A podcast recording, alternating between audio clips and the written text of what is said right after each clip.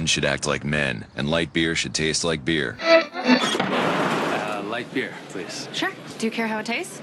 Nah, I don't care how it tastes. Okay, well, when you start caring, put down your purse and I'll give you a Miller Lite. Continuing. I don't care. I just got one of these. Well, that's the second unmanly thing you've done today. Whoa, that's not a Miller Lite. Oh, light beer is light beer. Um, no, Miller Lite has more taste. That's strike two. One more, I'm taking your man card. Happy Brews Day Tuesday, everybody. I'm Ashley Powers. And I'm Caroline King. And you're listening to Bitch Beer. What we want to do here at Bitch Beer is shine a light on the women who brew, market, distribute, serve, and love beer in the hopes that their stories will inspire the women and men who haven't taken the plunge. Craft beer doesn't have to be scary. Very rarely will you come across a gatekeeping hipster who asks questions like a troll who quizzes your nerd knowledge once he sees you in a Star Wars shirt. But why isn't it more openly female friendly? Craft beer ads are rife with burly men lugging 50 pound bags of hops, and women make cameos as eye candy. To those on the outside, especially women, it can feel like a boys' club where no level of disguise will get us in. We hope by the end of this season you feel not only welcome, but unabashedly unafraid to drink craft. It's officially fall, bitch beer band, and it's time to crank up the AC so that it's cold enough to snuggle under a blanket with an autumn ale that doesn't taste like raw pumpkin pie filling. I mean, but pumpkin's amazing. So, okay, so I'm obviously the basic one. But, anyways, one of the first beer that comes to mind is Redheaded Haley Amber Ale, brewed by none other than Eventide Brewing, located downtown Atlanta near Grant Park. This week, we sat down with three lovely ladies of this fine establishment Haley Cowan, original founder and owner, current sales director. Taylor Martin, former tasting room and events manager, current sales and brand that you will hear on air, and Sarah Buckner, marketing and communications manager.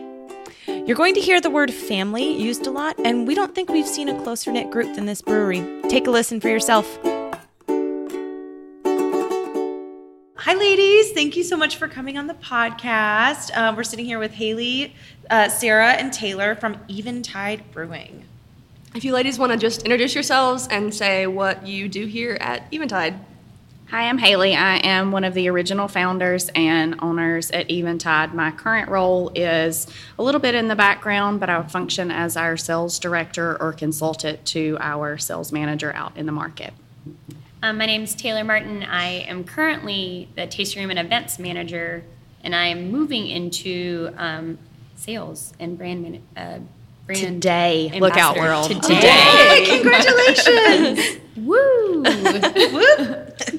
and I am Sarah Buckner, and I am the marketing and communications manager. So I kind of just like float around the periphery and promote and make us look awesome. Yep. Yep. Yep. Yep. Nice. Um, so, if y'all want to go into your experience in the beer industry and um, talk about your backgrounds and how it kind of led you into the beer industry. So, my background is as a chemist, and when Jeffrey and Nathan, which are two of our other founders and owners, started homebrewing, there was some need for water quality adjustments. And so I kind of came in when we were talking about hard water, what do we add? We got some water profiles from um, the county and did a little bit of math and worked that out as what we needed. And that was, aside from being a taste tester, that was kind of where my um, role initially came from. But I do have to say, tasting the beer was probably my. Um, you know, Tough true job. love at that time. and through being home brewers, it, it eventually turned into something that was we recognized beyond a passion and a hobby and something we actually wanted to pursue as a business, which is what brings cool. us here. Super cool. That's awesome. Um, I bartended at a really high volume bar in Charlotte, and all of a sudden there was something other than Michelob Ultra for me to gain my fre- my well my senior 15, 20. Um, and I left that bar and started managing bars in Charlotte. And there's this, I mean, North Carolina has a huge craft scene, and it did early on because their laws are so different than the ones in Georgia. And then I moved to Georgia, and I hosted a beer dinner for Eventide around the time that they, in, within their launch year. Um, and I met Haley and Nathan and Jeffrey at this beer dinner. And um, Haley was like, maybe you should come work for us. And I said, I don't think so. and then Haley said, all right. And then a couple months later, Haley said, hey, can you just come look at the space and give us your professional opinion because you've pl- helped plan and open bars before? And I said, absolutely. And I walked in this door, and there, and this room was empty at the time, and this and well, the wall was still up, I think.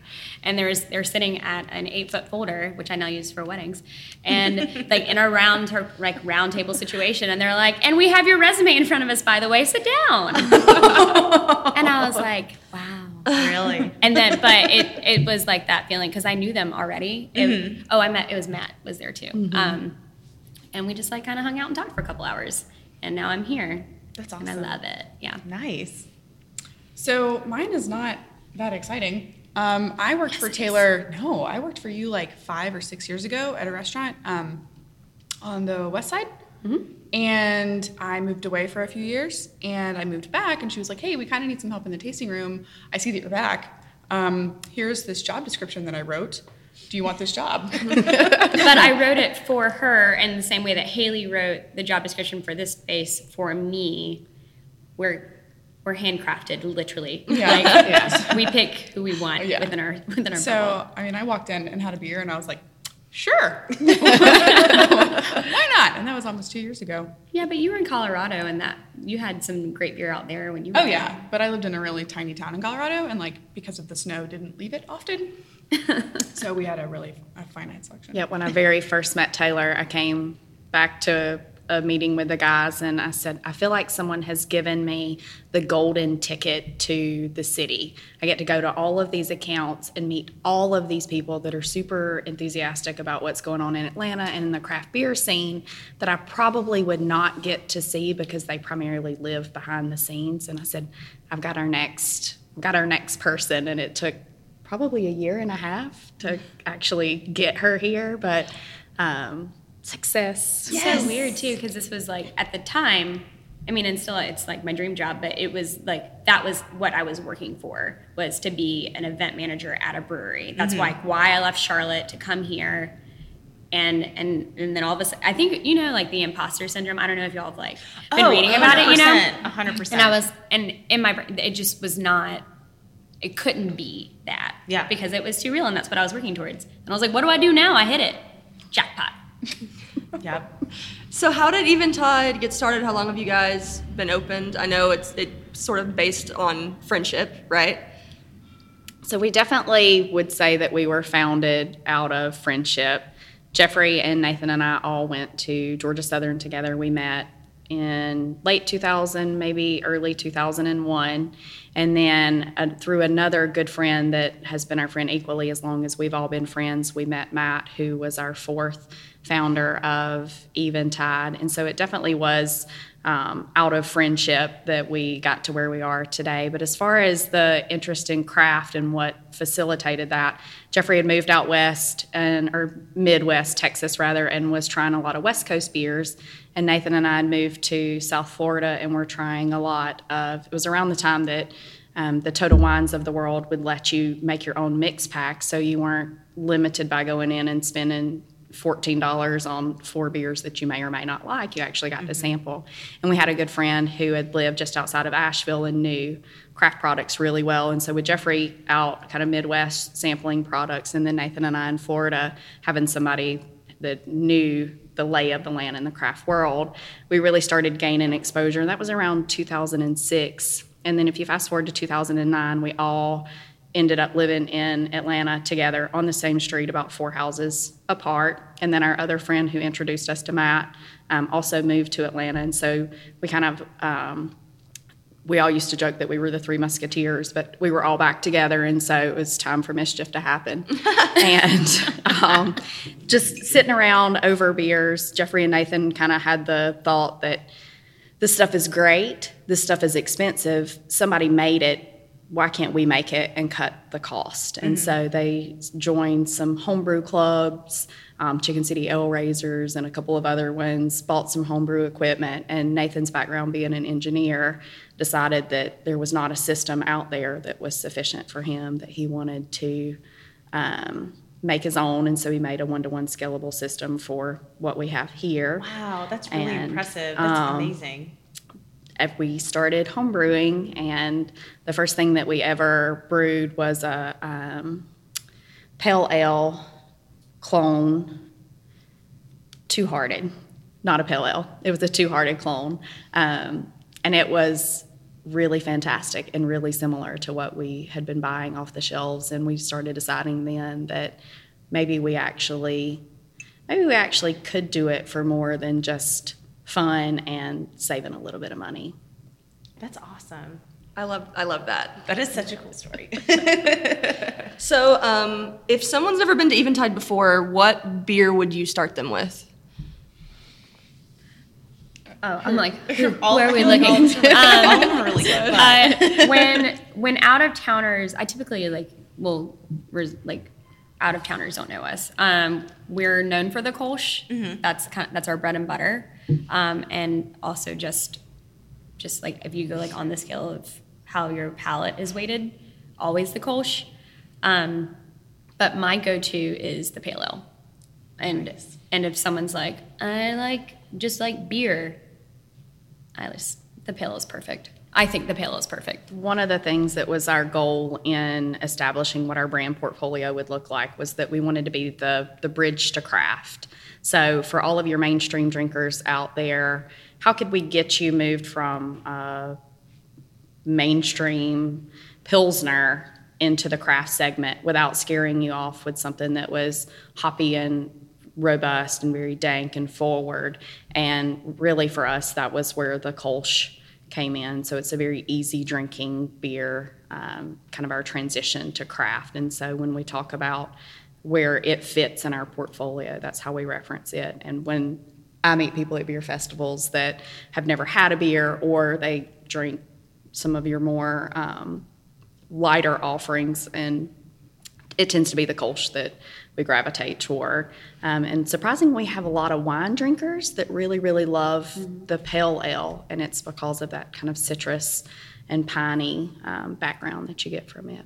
It is. I can definitely tell that. That's that's a really good one. One of my friends who really likes wine. The last time that we were here, y'all gave us some beer, and I brought it to a pool party directly after, and it was immediately so popular. That's the best day. It You had was a great day. Oh, it was awesome. And then we went to the Atlanta United game after that. I'm sorry, Pie Pool and Atlanta Yep. United. Yep. I was hoping for another P. oh, that needs to be a thing. Party, Pie, party. Yeah, Pie Pool party. Pie. Yep. All right. What's this? No, that was soccer. that was so much fun.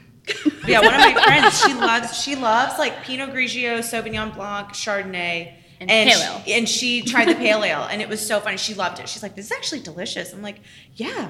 Good. she tried beer. Several times at the beer and wine festivals over the years, you have particularly a female audience that are more geared toward i'm just here for the wine i'm just here for the wine and we can reel them in more often than not on either the a or the pale ale just because of the, the citrus profile so i find that that's an easy transition for those women that are interested in craft but rather stay with their wine Yeah.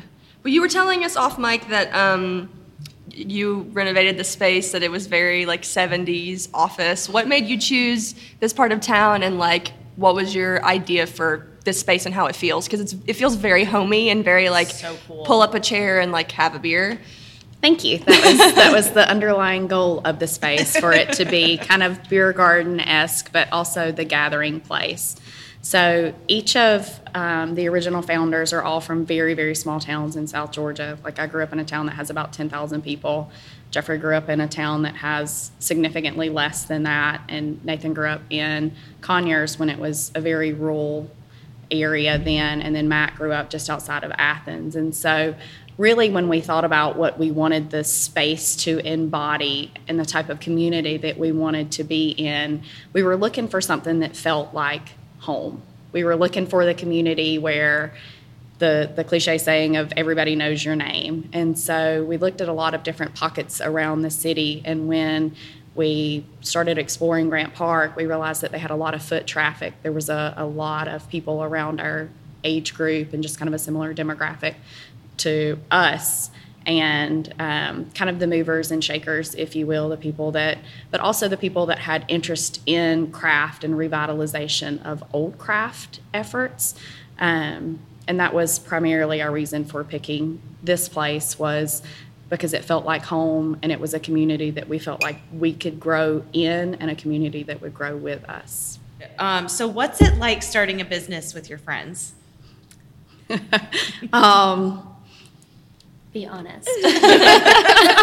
Tell us everything. So, Your friends are boys. nothing it's nothing like i expected and everything that i knew it would be um, the great thing about the business partners that i have is that we we started out as friends but we function more like family and when you function more like family that means it's the good the bad the ugly the nitty gritty you're all in it together but no one ever walks away because you're blood. And while we're not blood, we all approach our business relationships with that same that same level of kind of intimacy that you get in a family where they will fight for you as quick as they will tell you that you're wrong. And in fact, each time we get a new employee, I walk through here and I say, Welcome to the Eventide family. And I don't know that a lot of them know what that means because I'm not here a whole lot on the day to day basis, but it truly is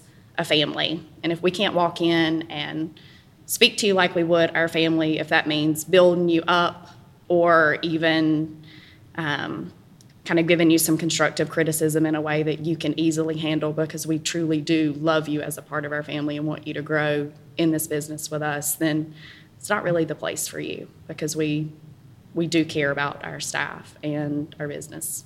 That's awesome. So you were talking about the day to day. What is day to day at Eventide like for each of you? Oh, God. My day to day at Eventide is very minimalist. Um, by day, I'm a pediatric oncology pharmacist, so I spend time um, in a hospital. But periodically, I have phone calls and emails and things that I have to field because I, of serving as the consultant for our sales manager and sales team. So there's a lot of things that I pick up on during the day, just, you know, walking down the hallway responding to emails. So it's less now that we've been in business um, for coming up on five years. Um, actually have been an open production facility for five years. So five years ago, my role looked a lot different than it does today, but today it's minimal. Every day is so different. Um, the only constant is Monday, and so every Monday around Nathan gets here around seven. I get here at seven thirty. Sarah gets in around seven thirty-eight. Sometimes we reverse. Um, and everybody else rolls in around 8.25 for our 8.30 meeting because you know five minutes prep is fine and then we have a meeting until about 9.30 and that's where we sort out our week and and kind of see what our goals are but or what we're going to do and it's never what we say we're going to do because this business is so we're so busy it's so it's so interesting i'm it's i don't know it's hard and it's hard for me because I'm transitioning to this different role where like this is my baby and now I'm losing my baby. I'm not losing my baby. It's just like hard for me. Yeah. Your baby's Um, going to college. My baby's going to college, and I'm empty nesting. I'm empty nesting. Um, I don't know. I answer a lot of emails. I talk to a lot of people. I feel a lot of concerns because we up and before um, SB 85 passed, we were we had to supplement the income like almost every other brewery that was open at the time did with private events. Yeah. And we became a wedding venue. Yeah. And and we like strong wedding venue. Like we're booked through December and it's really hard now because we've done like a test run for the summer of what it's like to only be a bar on Saturdays. Yeah. And the people are like, why aren't you open on Saturday nights and like for the rest of the year? And we will be, but so like because we're ramping up for wedding season, it's a lot of like engagement with those clients, um, and then just like running support and like doing day to day maintenance of um, I don't know, of things breaking and needing things. It's just a really fluid position. They Yeah. all are. Like all of the positions sort of like cross lines and there's a lot of Talking. interdepartmental support. yeah, we like go So- outside about every hour and a half and Sure. talk. It's our meeting place, it's a picnic table. Sarah works over there. Oh, this is my entire office, this whole room. This is so Huge. Yeah, it just depends on where I want to sit each day. I work, I work in the I have 80 closet. seats to choose from. Yeah. So Yeah. Nice. And I mean, I can like this is a beautiful venue. Like so I yeah, I can see why it would be booked through December because I would want to get married here.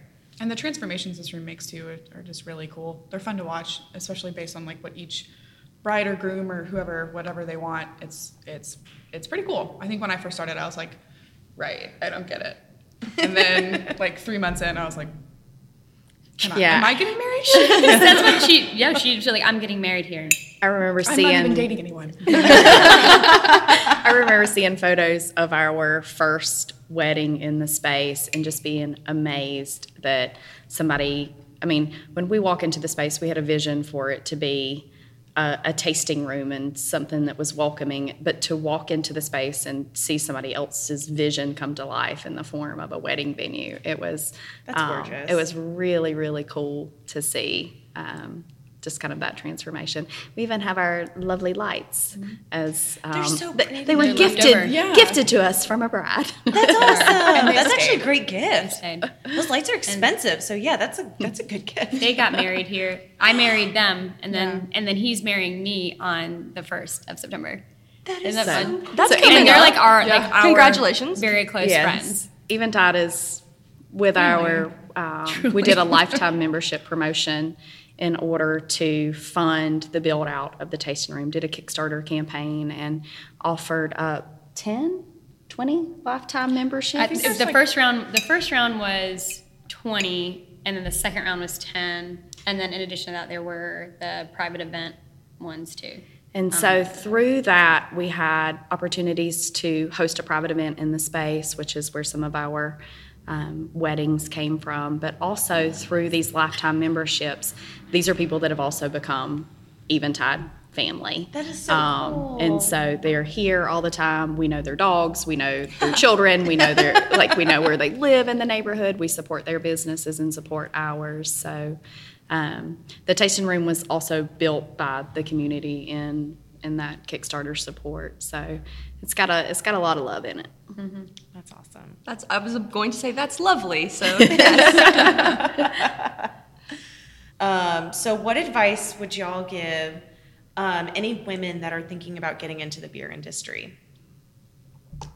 I think at the the ownership level, it's it's very important to find a mentor, um, which is probably easier now than it was in 2009 when we first started this dream, because there weren't very many women in the beer industry at that point. In fact, um, there was only one that I knew of, and that was at New Belgium. And I sent multiple, multiple emails to Kim to say, "Hey, I'm looking for a mentor. We're um, looking at starting a brewery." And obviously, if you're a CEO of a brewery that size, you don't really have enough time to respond to um, little girls from South Georgia who are trying to ask you questions about opening a business. But hey, hey, Bill Gates, can you help me start my computer software company? Exactly.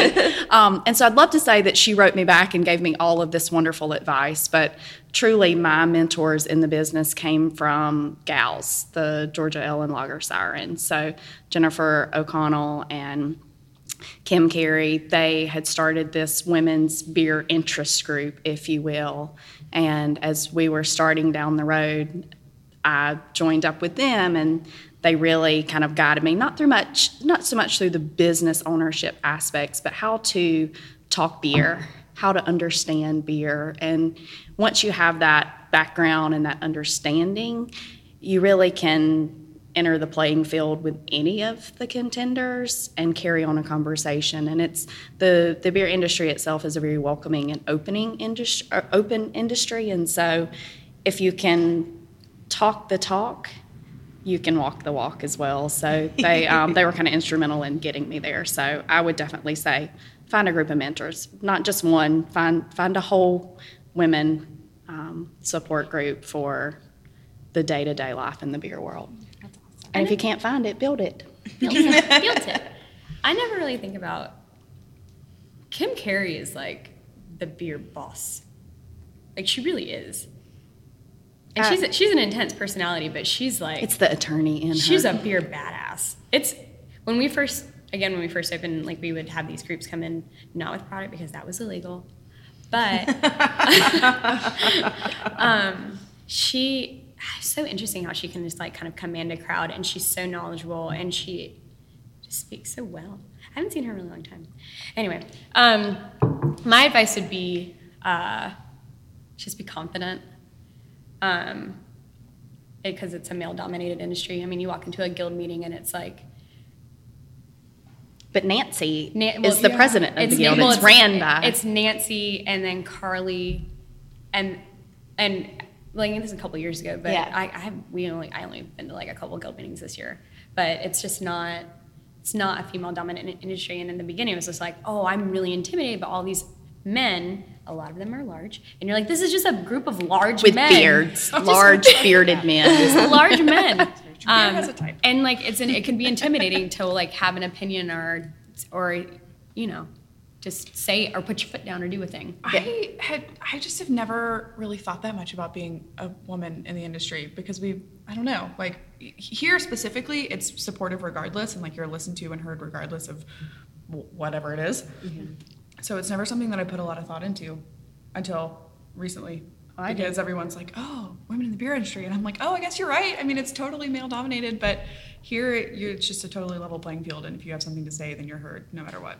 I'd have to agree with Sarah. I mean, in having male business partners and then even a male dominated distributor partner, um, a lot of, I mean, a lot of the in house was very supportive because they are my friends and they are my family.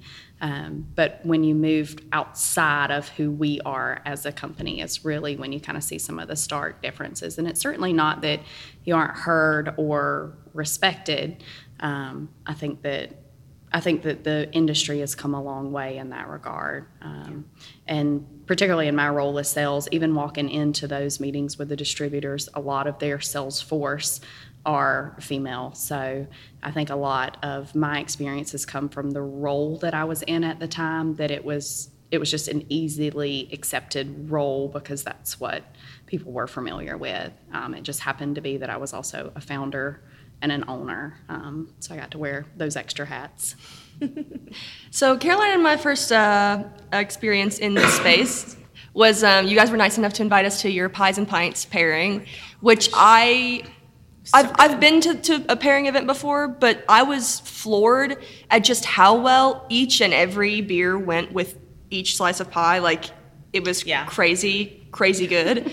like, the things, like, they were bringing things out of one another. It was, it was awesome. Amazing. Yeah, uh, uh, Taylor and Kyle really knocked it out of the park. Yeah. Way to go. That was so fucking good. Like, I'm se- like, and oh, so we got in here, and it was like, It was vegan. Yeah. Yeah, they're I all vegan. believe that. It was oh my vegan. god, that, Um, that blew my mind. Quick plug for Tinkertown Pies. They're mm-hmm. phenomenal. Everything that they do is, and they're just so relaxed about everything. They're like, yeah, we made some pies today. You want to come get some? Like, it's just Kyle, whatever. Kyle's a good man. Yeah, they're great. So, what sort of events um, do you like hosting here? I, I was like, all, all the ones with all the people. I I particularly enjoy the events that we have wall to wall people where Like the you just party. like our our anniversary parties um, the, the scavenger hunt that happened around St. Patrick's Day the leprechaun hunt ones that just pack the house are the ones that I love because as an owner you kind of get to stand back in the corner and kind of have this moment of we did this. We did this because there's certainly been times over the years that we've asked, can we do this? Mm-hmm. Can we can we draw the line in the sand and cross it? And so it's in those moments where you're able to look at a packed house of people raising their glasses and enjoying the time and the space and really feel like you might have made it. you might be you might just be on the cusp of achieving it. Um, you know, and then there's always something to knock you back down. but um, those are truly the events that I love, the ones that that pack the house and give you that sense of accomplishment that people truly do enjoy being in the space that you envisioned and created, drinking the product that your best friends made for the market. So there's something to be said about that. what are your favorites? My favorite. Yeah, because you're not really like you don't love running events. No, so I I, don't. I love. I will. I will go ahead and say that. I've But like, what are your what are your favorites? after working some events with you, I was like, I don't ever want that. Um, I get bossy because stuff's got to get to. done. You have to. and there's nothing wrong with that. I just am like, I would rather very chill. like talk to people and um.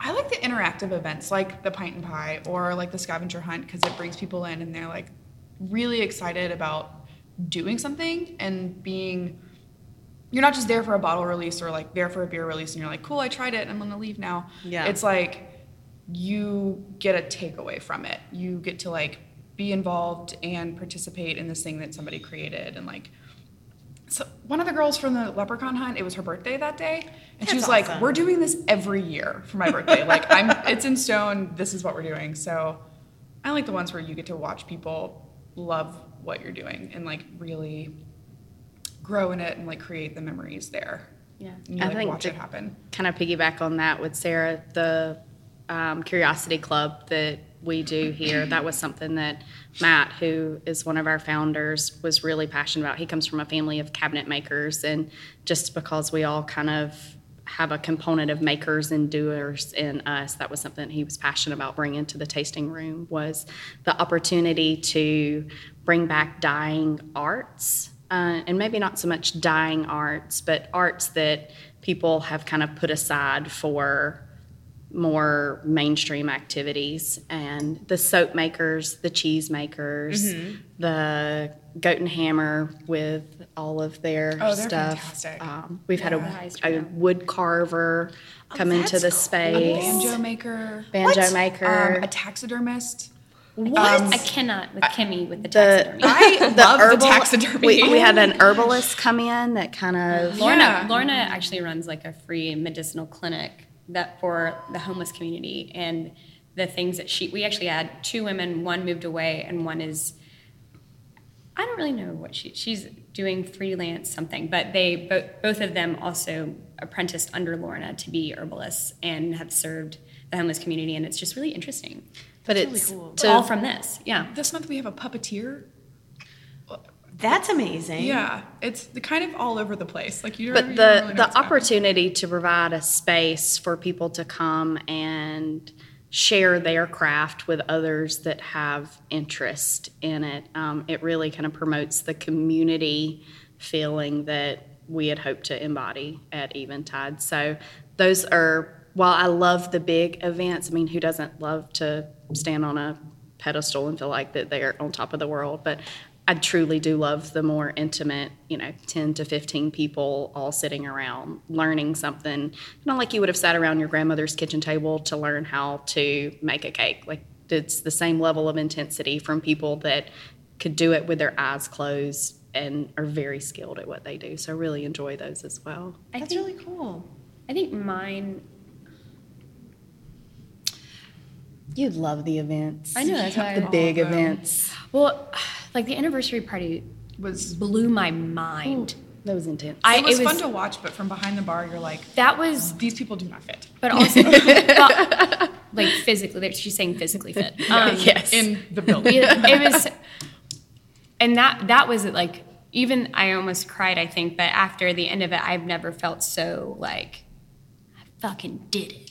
You know what I mean? But I think like the most rewarding events. So like I love those events because it's just like pure chaos and it's fun and everybody. It's just an adrenaline rush. Yeah, but I think the most rewarding events are, again, we were an event space before SB 85 passed, and so I, when I first started, my like I, my goal was like I'm gonna fill our books and we're gonna make some money, and I came up with this like really like not super lucrative way for us to host fundraisers, but there was an opportunity for us to make money if the nonprofit did well, but really it was just like how do we immerse ourselves in our community immediately? Yeah. and so we had this really awesome fundraiser fundraising structure that for the first year filled our books and then and then weddings started filling our books and so we kind of like balanced it out. And now it like it makes no sense for us to host fundraisers that we did. So now it's kind of transitioned into totes tuesdays where we do a 10% give back every other tuesday to different nonprofits.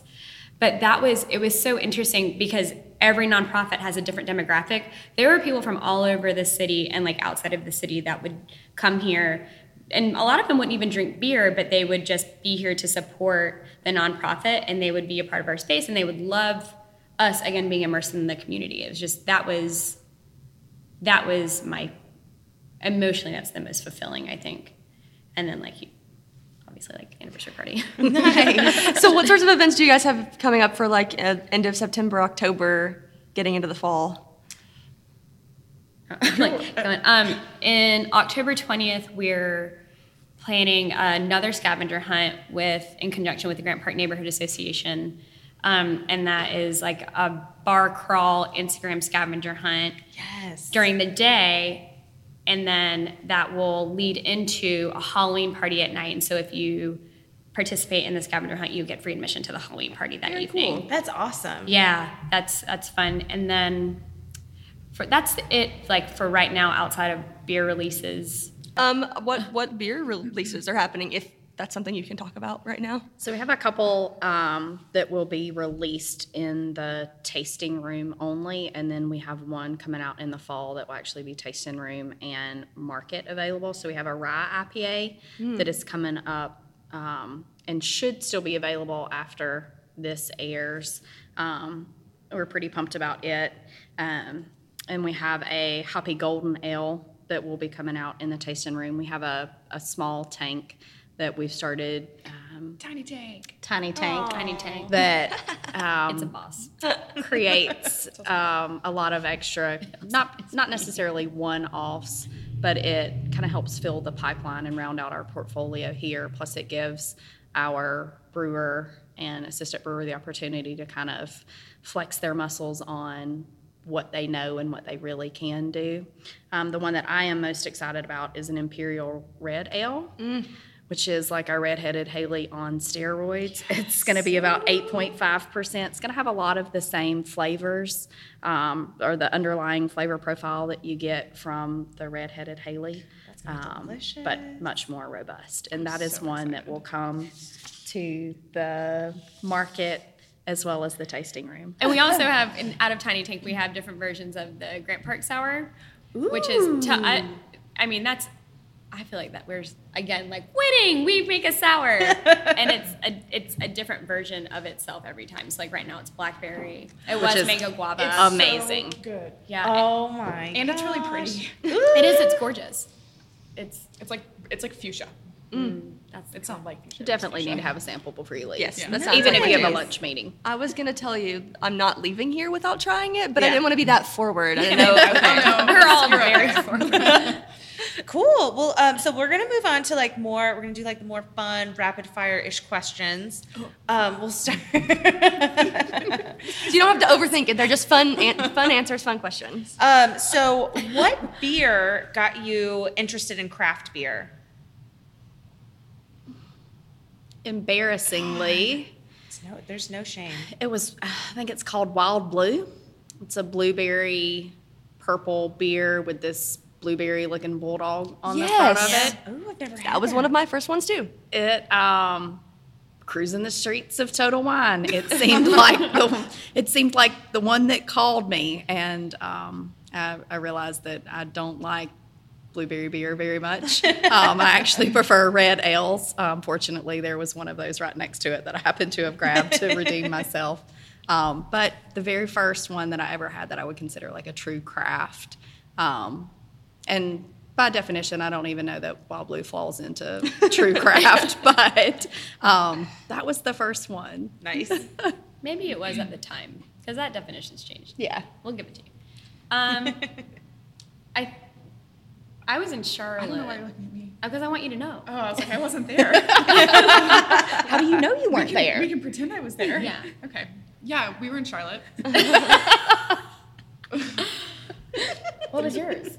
Oh God, I It was Eventide, of course. She told you. True. No, I I cut my teeth on beer with like bringing my own Heineken to frat parties My lady. of friend. Oh yeah, I was classy.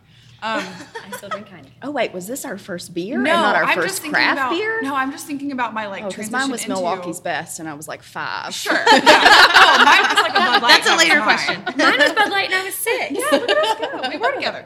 Um, and I can just like I was just crappy, be- not cra- it was just not craft beer for a very long time, and then I.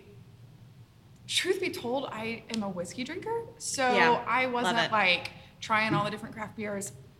And then I moved to Colorado, and it's just Everywhere. it is, but there was this one tiny brewery in the tiny ski town, which I never left, um, that I totally fell in love with. And they have this coconut porter that's award winning and like this other. Also, I really hate ginger, but they have this ginger pale ale that is the only thing I've ever liked ginger in.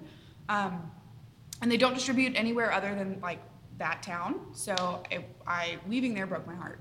That specific place, but that was like the biggest most memorable experience with craft beer before moving here, I guess. I'd be sad over losing a good coconut Oh porter my god, too. that porter makes me want to cry. Cheers, of cheers joy. for beer. Che- Cheers for beers. Cherry Street has an amazing coconut porter. if they hear Ooh, this, do. Broken Compass, send me some beer, please. I know, right? I really miss you. Oh my gosh. They can send you e samples I'm gonna like, send, I'm gonna send them this podcast and be like, y'all. I talk about you. and talk about you. Yep. Sephora, I've been talking about you for a while, so send me samples. Oh, if we're going down that road. oh yeah. Oh my gosh. Um, okay, so um, this is one of my favorite questions. Um, if you could have a beer with anyone, dead or alive, who would it be, and what beer do you think they would like? I totally have this one. This has been a very consistent answer since I was probably five, though it wasn't that we were going to have a beer. It was probably like, do they want chocolate milk or plain milk? But I would love more than anything to sit down and have a beer with Amelia Earhart. And it would be it would be a strong, dark, strong Belgian beer, something that just really um, boozy. or after she? Ah, I want, I want, like, I say want to be in the plane with her when it's going down. Oh, yeah. I want to be having But a beer then.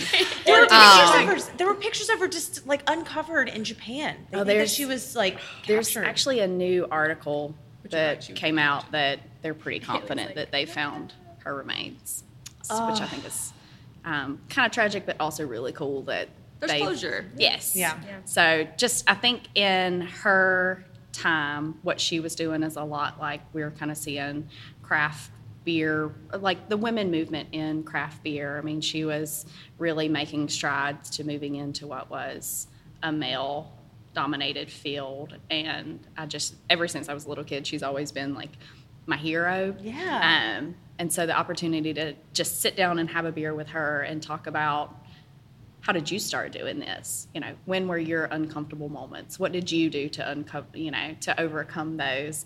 And also, what's it look like?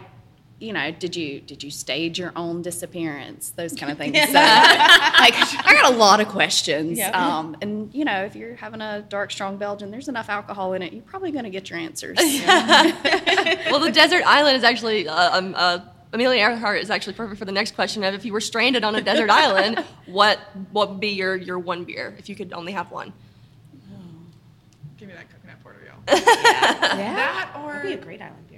Which a lot of people don't really go to porters and stouts as like their beach beers or mm-hmm. island beers, but they're surprisingly like low mm-hmm. in alcohol typically mm-hmm. and pretty easy to drink in those scenarios. So I mean, as long as you're okay having cases and cases of it on a deserted island with you until you get discovered, I think it counts. I know exactly what I would have. Ooh. Oh my goodness. so there's this brewery in Huntersville, North Carolina called Ass Clown. And they make, I'm not kidding you, and they make this orange citrus IPA. And before I moved here, that was like when it, and they could like self distribute. And the owner of Ass Clown was like the kindest man ever to my 24 year old clusterfuck ass. and I would like forget to order beer, and he'd bring it to me like the day of, it'd be like a Friday. And I'm like, thank you for saving me. Um, but the beer, it was just like the most perfect IPA. Ah, it was so good. That's awesome. And also, like, great name. Ass Clown. oh god. I think I'd, I'd need to pick two. I, don't yeah, think I could don't go I with could just one, one. We'll Yeah. allow it. Yeah, it's, So- it's allowed. I, I would definitely want our redheaded Haley. Like that's that is my it's a delicious one. It's That's That's the other one I was my go-to about. beer, and love it's you can drink it year round. Though it's our fall offering, it's certainly like really really easy to drink. And then because I'm at the beach you know, stuck on an island, I would want something that's more citrusy. I don't even know that I found it yet, but I really like Anderson Valley's Blood Orange Gose. like that very one. good. That's a that's very a good, good one. river beer. I feel like it could transition well to a stranded island. I don't know if I'd want it for the rest of my life. Good thing we'll have the redheaded Haley there too, If I was- but I, I like it. If I was stuck on an island for God knows how long, I'd, I'd drink anything on the island. Yeah, this is true. I would drink. I'll drink the salt water. If we get to, do you remember when the citrus? We had a, a keg, a random keg of citrus grove come back. Can I say this? And it oh, turned into it turned into a Berliner Weiss, and I mean, damn, we had it for a Christmas party, and it was just so good. Sometimes the mistakes are almost the best thing. Like, did Something you? happened to the keg. But there's recently one of our brewers was like messing around making some beer in the 10 gallon uh, brew system thing. The homebrew kit. Yeah. Um, and he ended up making this like smoked pale ale. Oh yeah, that was real Oh good. my god, it was so. good. Have you tried it? Oh my god, it was so good. I love a- I love a little mistake. Yeah, and I was like, we should make this on a bigger mistake. yeah My favorite mistake. Awesome. What's your uh, What's your guilty pleasure TV? Hallmark Christmas movies and Frasier. Oh, Frasier is not a guilty pleasure. That's just everybody. Everybody loves Frasier. But mostly Hallmark Christmas I'm with movies. you on the Hallmark Christmas movies. It started. It's July. It's every night. Can't stop. Won't stop. oh, anything? Oh, I can't believe I'm saying this in like public. Um, This isn't really public. well, it's gonna be public. Right now it's private. Okay, well, anything like fantasy sci-fi kind of stuff, like some Firefly or Yeah. some. All right, some old Vampire Diaries. We can. That needs to end. Um, oh, my acting coach was on that. oh, all Yeah. of like the really terrible. Oh, it's so bad. That should It's so good. It's all filmed in Atlanta too. You got to watch the Vampire Diaries? No. I don't have cable, and um, Netflix. What on grew, Netflix? grew up without having TV. Okay. So this is kind of a hard question, but Saturday morning cartoons, Yay. I'm always Yes. down for. Oh my gosh. yeah. Um, our house is really more of a music Yes. house. So you walk in and tell Alexa to start playing something, and it plays until you go to bed. And then when you get up the next morning, it starts playing again. I love so um, my, my guilty pleasure would just be not music. Alexa, it's just Nathan. Yeah. Yes. Can we tell yes. Alexa to do something so everyone listening, Alexa will like start playing? Um, what color do you guys think you look best in? Wow. What a question. Well, judging by my wardrobe, I'm going to go with black, because I pretty much wear black every day. Every day. So much so that when I started working in a children's hospital, they were very concerned about really that I wore black clothes every day. Oh, but it's so easy. You don't have to think about what you're wearing, unless the shades of And you black know don't match. Uh, that's okay. You just say this is black and gray. Sure. This is black and off black. This is charcoal and black. It works. It's like okay, yeah, I'm on board. That's about what Green. Green. Oh, I Yeah. can see that. Nice. various shades of teal and purple. Ooh. Yeah. I've thought about this because look I grew great up in no, teal. like you can't wear red, you can't wear pink, you can't wear orange. So You can wear whatever the hell you want. I just live Yes. in my little green bubble. Awesome. I think this is a great last question. Oh, I totally skipped this one. Okay, cool. So, if you were to describe yourself as a style of beer, what would you be and why? I'm just going to be a tap wall. I'm kind of like a mixed bag of beer. I mean, you, you never really know what you're going to get. So, yeah, I'm just going to be a tap wall. I like it. An eclectic mix. The chocolate box of beers. Yeah. I mean, don't mix them all together and drink it. That's bad, you know, but I used to do that with the sodas as a kid. After what are you? I don't- still don't know why you're looking at me. I just don't know what you are. Me? Yeah. I'm gonna probably go with the Imperial Red-Headed Haley Yep. or the Imperial Red Ale. What, Yeah. Do we have a name for it yet? It's just an imperial red. Okay, we're gonna go with red and kind of like a cookie, but will kick you in the ass. Yeah. Are you I think be that's a fair description. Yeah. Yep. Are you gonna be like a 14 percenter? Yeah. Like put you on your ass? What's the little baby alpha beer? barley wine. Okay. Yeah. I love a barley wine. My dad, there's a brewery like my dad lives in Columbia, and there's a brewery like right down the street from it, and they released like a really limited release barley wine, and he'll like wait in line for me to get it. Um, yeah, I'd say a barley wine. Cool. Because you drink it in a small quantity, but it's a big punch. It's you a know? little bit sweet. Yeah. Hell yeah. Thank you guys so much for doing this with Thank us. you. This is awesome. Thanks for having us. Thank you for for coming down. Yeah.